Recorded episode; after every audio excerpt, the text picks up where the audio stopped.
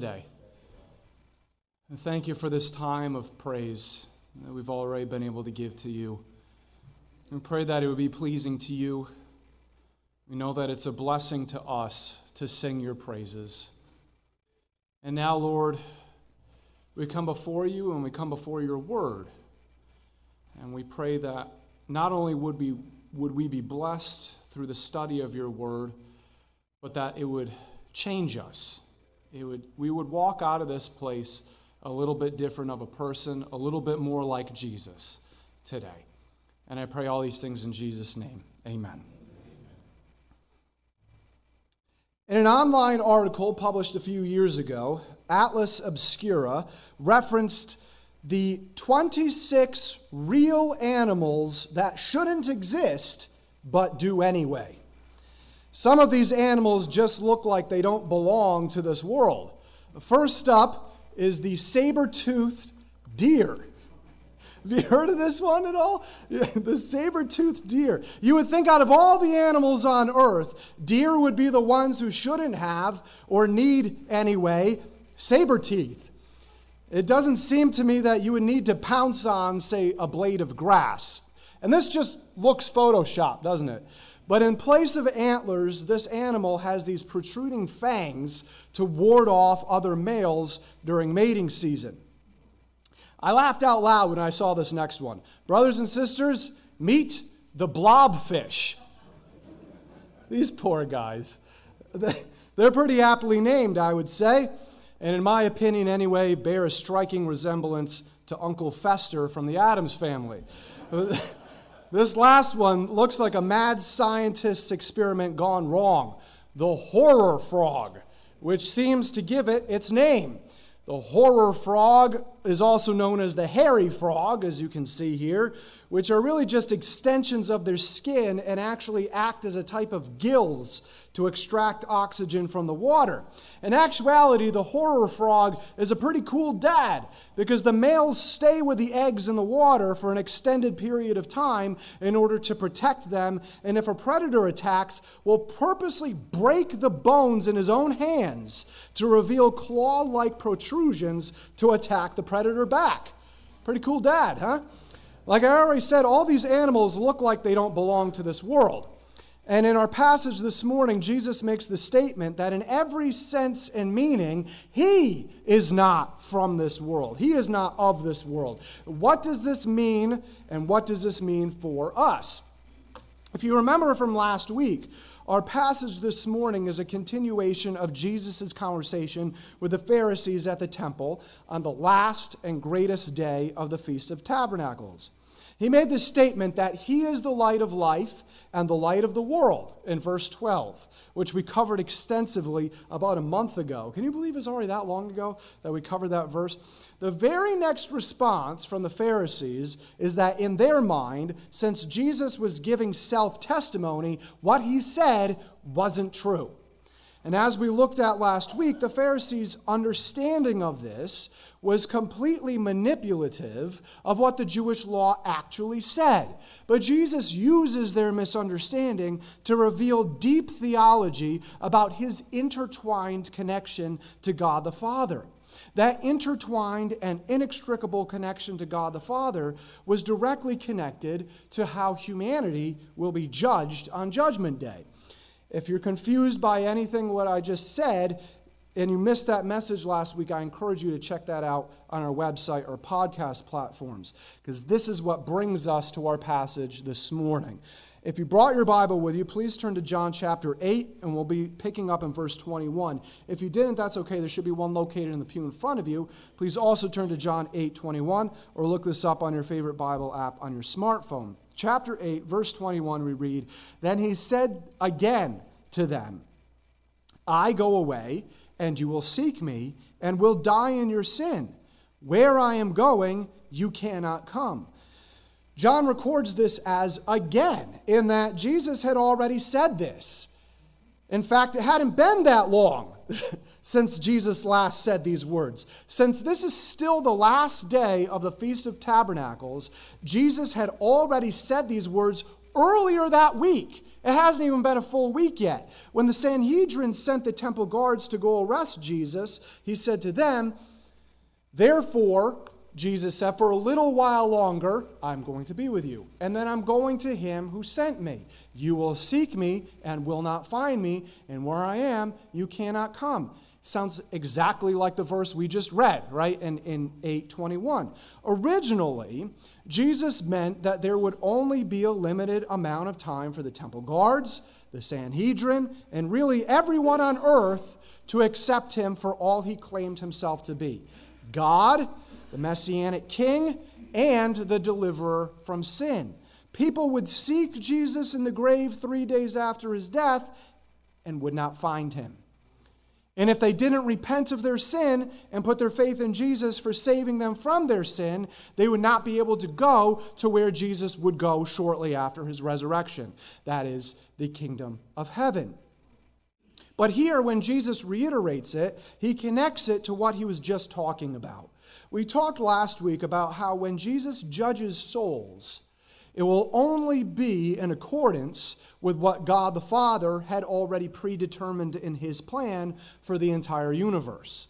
Those who God predetermined would continue in their sin and earn what their sin ever only earns them, and eternity spent in hell would be cast by Jesus into the lake of fire.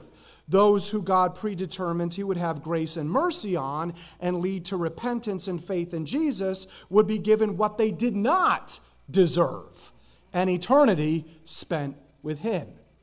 Along with other passages, we looked specifically at John 3:18 in connection with this. The one who believes in him is not judged. The one who does not believe has been judged already because he has not believed in the name of the only Son of God. You see, even though God has already predetermined what individuals would do and where they would end up, we fulfill that by how we live our lives and if we ever come to a place of repentance and accepting Jesus as Savior of our sin and King over the rest of our lives. So, really, the statement that we often hear from people who don't think they need to be spoken to about the way they're living their lives, only God can judge me, who here has heard that, or may have even uttered it at least once in your life, only God can judge me, is a wildly wrong way of looking at how God will judge you. As John 3:18 says, you judge yourself by simply continuing in your sinful state and never getting it right with God. Your name is not written in the Lamb's book of life because you didn't want it to be. That's what Jesus is getting at in his reiteration in verse 21 of our passage this morning. Those who continue on in an unregenerative state because they never surrender their lives to Jesus, all the way up till their dying breath, simply seal their fate. They all, they've already died in their sin, and where Jesus ascended to after his death and resurrection, they will never go. There will be no miraculous event where you stand before God having never taken his salvation for yourself, and he says, Eh, you know what? You were okay. I'd give you three out of five stars. Not great, and not good enough for me to purchase anything from you on eBay, but good enough to enter heaven. No, the truth is very simple. If you live in your sin all the way up to your dying breath, you will die in your sin, and that sin earns you an eternity spent in the lake of fire. Scripture is very clear. We are all sinners headed for hell. It's only when we recognize that we're helpless to save ourselves, that we need a Savior, that Jesus is that Savior by taking our place and paying our sin death debt as a substitute on our behalf, and using that as the foundation to repent of our sin and make Jesus the King over the rest of our lives, that God has mercy on us and saves us from that. If you never repent, you never take Jesus as your Savior and King, and you die in your sin, you will never go to where Jesus went back to the kingdom of heaven. It's that simple. Everyone listening to Jesus, however, at this point, still has no clue what he's talking about, as is often the case. They grasp that he's talking about his death, but they think he's talking about committing suicide to make that death happen. Verse 22. So the Jews were saying, Surely he will not kill himself, will he? Since he says, Where am I going? You cannot come. In a cruel twist of irony, Jesus is obviously not talking about killing himself, but that these very same people would have a hand in causing the death that he's referring to. He would not kill himself, but he would sacrifice himself and lay his life down in order to save those who God would have mercy on. We talked about this last week as well, but here again, Jesus brings up the completely different origins of both he and the rest of humanity, and how there will always be discrepancies between their understanding of the world, God and his word, and Jesus' understanding. Verse 23. And he was saying to them, You are from below, I am from above. You are of this world, I am not of this world. Jesus has no origin. He has always existed in perfect communion, fellowship, and relationship with God the Father and the Holy Spirit. He is of the same being, essence, and nature as God the Father and God the Spirit. The Apostle John has already been very clear about this at the very beginning of his book, and this is simply Jesus himself confirming this. In the beginning was the Word, and the Word was with God, and the Word was God. This is not talking about God's beginning. Whose beginning is this talking about? Our beginning, the world's beginning, the universe's beginning. As God the Son, the reference of which means his submission to the Father's will and not some explanation of a created origin, Jesus has access to all of the wisdom of God.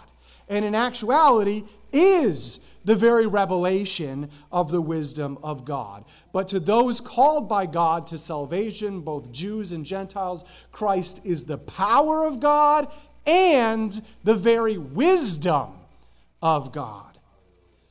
The Son of God, as the Word, was the way and power through whom God created the universe. And here's where I'm going humanity itself, both man and woman. John goes on to write about Jesus. All things came into being through him, and apart from him, not even one thing, not even one thing came into being that has come into being. In other words, every single human being that has ever existed owes their existence to God. And yet, there are a lot of people walking around this earth who think that the equation begins with them. They think that A in their finite and limited understanding of the universe, they can conclude that God doesn't even exist.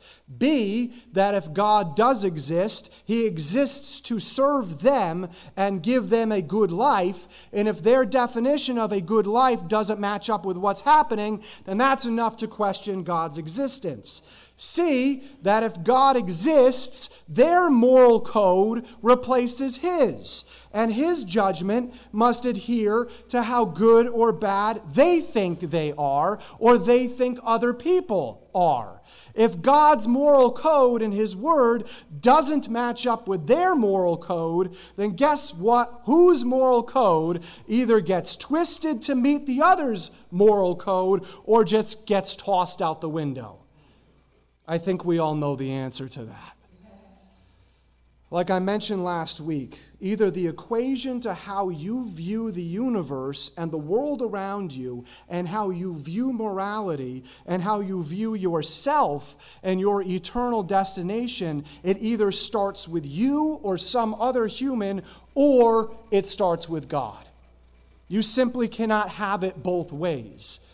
It doesn't work that way. You either can have one or the other. You either start everything with God and His Word and filter how you view the universe and the world around you, how you view morality, and how you view yourself and your eternal destination through an accurate understanding of His Word and what God chooses to reveal about Himself in it, or you start with yourself. It's either one or the other. Jesus in our passage today is calling the Pharisees, and God is calling us today to see that we must start with God or we're already condemned. Verse 24 Therefore, I said to you that you will die in your sins, for unless you believe that I am He, you will die in your sins. In connection with what he just said, Jesus says, You can't come anywhere close in your finite and limited and fallen way of thinking with what I just simply know from having an intimate, intertwined, inextricable, and perfect com- connection to and relationship with God the Father, who came up with and holds the ultimate plan for everything that has happened, is happening, and will happen in the universe, including what is happening with and what will happen with your very souls. Because of that, out of all of this world and out of all of this life, this is the only thing you need to know, Jesus says in verse 24. Every single human is a sinner, has been born into sin only confirms that state of sinfulness with decisions they make every day. And because the payment for that sin is the second death or eternal hell, that is the only life and afterlife they have and have to look forward to. That is the only and one thing you can bank on in this life. There is only one way out of it, Jesus says in verse 24. You are promised that fate, what we just talked about, unless you believe, and then it's rendered in the English NASB as I am He. If you have an NASB Bible, you'll notice that the word He is in italics, which means it's not in the original language. What is translated from the original Greek? Simply, I am. If you've never heard this reference, it goes all the way back to when God spoke to Moses in the burning bush, commanding him to go back to Egypt and free God's people from slavery. When Moses asks God, What is the name of the God he should give the Israelites when they ask who sent him in a world of a plethora of Egyptian, Canaanite, Babylonian, and various other idols and false deities all over the world? God simply tells Moses, I am who I am. Say this to the people of Israel I am has sent me to you. What did God mean by this? Exactly what we've been talking about. God needed no other name or definition or explanation because He is it. He is the only God who has ever existed. He is the one who created the universe and created humanity. And He is the one who sent God the Son to save those He would have mercy on and save from their sin. He needs no other clarification. I am, or Yahweh, is Himself the embodiment and therefore definition of wisdom, truth, morality, love, peace joy, long suffering patience, justice, order, light, purpose, and meaning. And what is anti God and doesn't agree with what is plainly stated and taught throughout His Word is sin and is evil. Since God is the embodiment of wisdom, He chooses what He reveals about Himself and what we need to know about who He is, His plan for humanity, and how creation backs that up. Since God is the embodiment of truth, He is the sole authority of what truth is and what truth is not, revealed in His Word. And contrary to popular belief, it is not up to humans as individual beliefs of your truth versus my truth. Since God is the embodiment of morality and goodness, He determines what is moral and good and what is not, and has laid out everything we need to know for that in His Word already. Since God is the embodiment of love, He determines what love is, how He would show us the ultimate definition of sacrificial love, how humans should show love in general, in friendship, and in marriage, and what is counterfeit human versions of love, such as abuse, exploitation, and what is really just lust. Since God is the embodiment of peace, he determines how we should gain peace with Him, how we can have the peace that can only come from Him, and how we are to live peaceably with one another. Since God is the embodiment of joy, He determines in which situations we can always be given His joy. Spoiler alert, that's in every situation, no matter how painful and dark it is. Since God is the embodiment of long suffering patience, He determines how much patience He will have with someone until He disciplines them, which should be a warning to all of us to not toy around with His patience by continually and knowingly living in sin. Since God is the embodiment of justice, he determines what is just and what is not. Why certain people he's had and will have mercy and grace on to save, and why certain people he has not and he will not. And what will be his justice in avenging wrongs and pouring out his justice on the entire world during the great tribulation period of the end times. Since God is the embodiment of order, he determines how the universe is held together how we as humans are held together, what is the proper way of handling different situations, the resurrection order, and how the different end times events are ordered. God never changes, His word never changes, and we never have to wonder about what He thinks about different things or what He will do. Since God is the embodiment of light, He will not He not only determines what is thinking, action and behavior that is in accordance with his light. But as John also wrote in John 1, every other fallen angelic being or force is simply the darkness that is warring against the light of God's kingdom. And since God is the embodiment of light, and since light always overtakes darkness, you see that every time you walk into a dark room and flip the light on. Light always overtakes darkness. Like we see in everyday illustrations, God already holds the victory over the darkness since the darkness had no hope of ever conquering the light in the first place.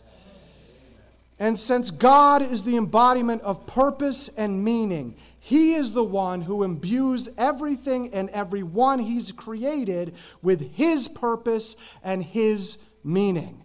It's not up to the creation as to what our purpose and meaning is. It's entirely contingent on what the Creator says is our purpose and meaning. As humans, we were created to glorify God and start everything in our lives with God, not the other way around. All of that and so much more, again, because we can only have a finite and limited understanding of God and who He is, is all wrapped up in God's statement to Moses I am who I am. And therefore, everything else owes its existence, definition, purpose, and meaning to me. So when Jesus says that you must believe that He is also, I am, He's saying that we must believe that He is everything connected to that existence and God Himself.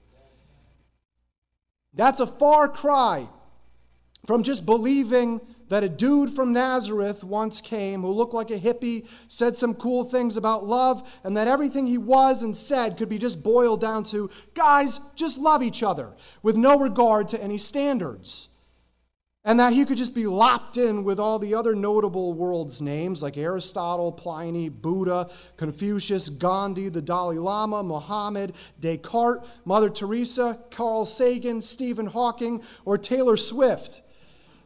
that last one both is and is not tongue in cheek.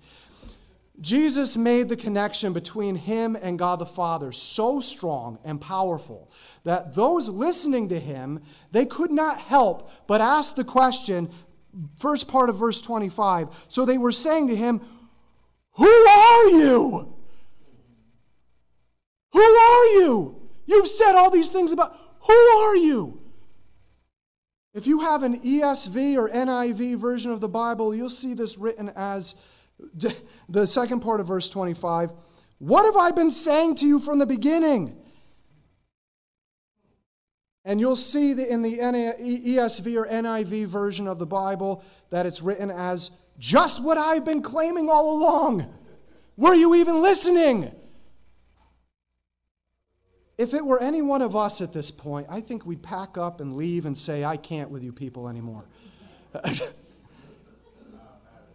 but because Jesus is God and the embodiment of love and long suffering patience, he continues to teach them who he is. Firstly, he hearkens back to everything else he's said about himself. He has always existed with God the Father and is himself the very wisdom of God. Since he is God, and therefore the definition of the truth, he has the right to testify about himself. And not only that, but God the Father is the second witness to his claims about himself. He is the only hope of salvation, the bread of sustenance of both faith and life, the one who will resurrect after death, and who will resurrect everyone who has died, both those who put their faith in him before before they died to eternal life, and those who didn't to eternal condemnation. The one prophesied as the Messiah and deliverer throughout all of the Jewish scriptures. The one who came from eternal knowledge and would be returning to eternal knowledge. And just now, Jesus comes right out and sums all of that up by saying that he is one and the same as the one who simply referred to himself as I am to his people and all that that includes. Lastly, for this morning, Jesus says to the people in verse 26 I have many things to speak and to judge concerning you, but he who sent me is true, and the things which I heard from him, these I speak to the world. According to one biblical scholar, Jesus is saying, I, I, I have so many more things I could say to you in judgment and condemnation for your unbelief, but I'm not going to right now. All you need to know is what I've already been telling you all this time that the one who sent me is the embodiment and definition of truth, and all I'm doing is revealing to you what that sole source of truth has told me to tell you. That's all I'm doing. What I also see here is a definitive statement in other words, Jesus has laid out the truth. The people have the decision as to what they're going to do with it, whether accept it as truth or reject it. But they can't accuse Jesus of being untrue. This is it. No matter what you think, Jesus says, take it or leave it. This is what it is. Take it or leave it. We started out our time this morning with a mindset of Jesus not being of this world, as Jesus himself said in verse 23. But thank God he didn't just stay completely above and transcendent above this world. Amen? But obeyed the Father's will to come into this world, not to unilaterally condemn it, but to provide the only way for us to be able to also not be of this world only through him. And because our salvation only comes through the one who is not of this world, and the origin of his word is not of this world, we need to expect that neither one is going to make sense to this world and will be outright rejected. So, don't be surprised by that. Our basic salvation is tied to the promise unless you believe that I am, you will die in your sins. Unless we believe that Jesus is everything he said he was and did what he did by laying down his life to save us from our sins, and that he did everything as God himself, we will die in our sins and experience the eternal condemnation, judgment, and torment for it. But beyond that, how much do we view God and all three persons of the Trinity as I am in our everyday lives? Do we believe and live out that God the Father, as I am, holds the perfect plan for what He deems is perfect in our lives and be okay with whatever that includes? Likewise, do we believe the Father as I am will provide for every single one of our needs, both physical and spiritual? Do we believe that God the Son, as I am, and the embodiment of the Word of God, is the only source of truth by which we base everything about our lives, and that nothing starts with what we think is best? Do we believe that He is I am, as it's His blood and His blood alone that we can ever gain entrance into the kingdom of heaven? Do we rest in Him as I am for being enough for us in every circumstance in this life? Do we live to please Him as I am and King out of love for His substitution for us? Do we surrender everything about who we are up to God the Spirit as I am and His transformation of every area of our lives? Are we futilely trying to hold something back from the Spirit as I am? Are we seeking God the Spirit as I am, as our only lasting source of love, joy, peace, patience, kindness, goodness, faithfulness, gentleness, and self control? God, in all three persons, is simply I am. He needs no other definition and He is the origin and starting point of everything creation, truth, way to heaven, and purpose and meaning in this world. Are we recognizing Him as I am, as the starting point of everything in every area of our lives, and living that out in an everyday way?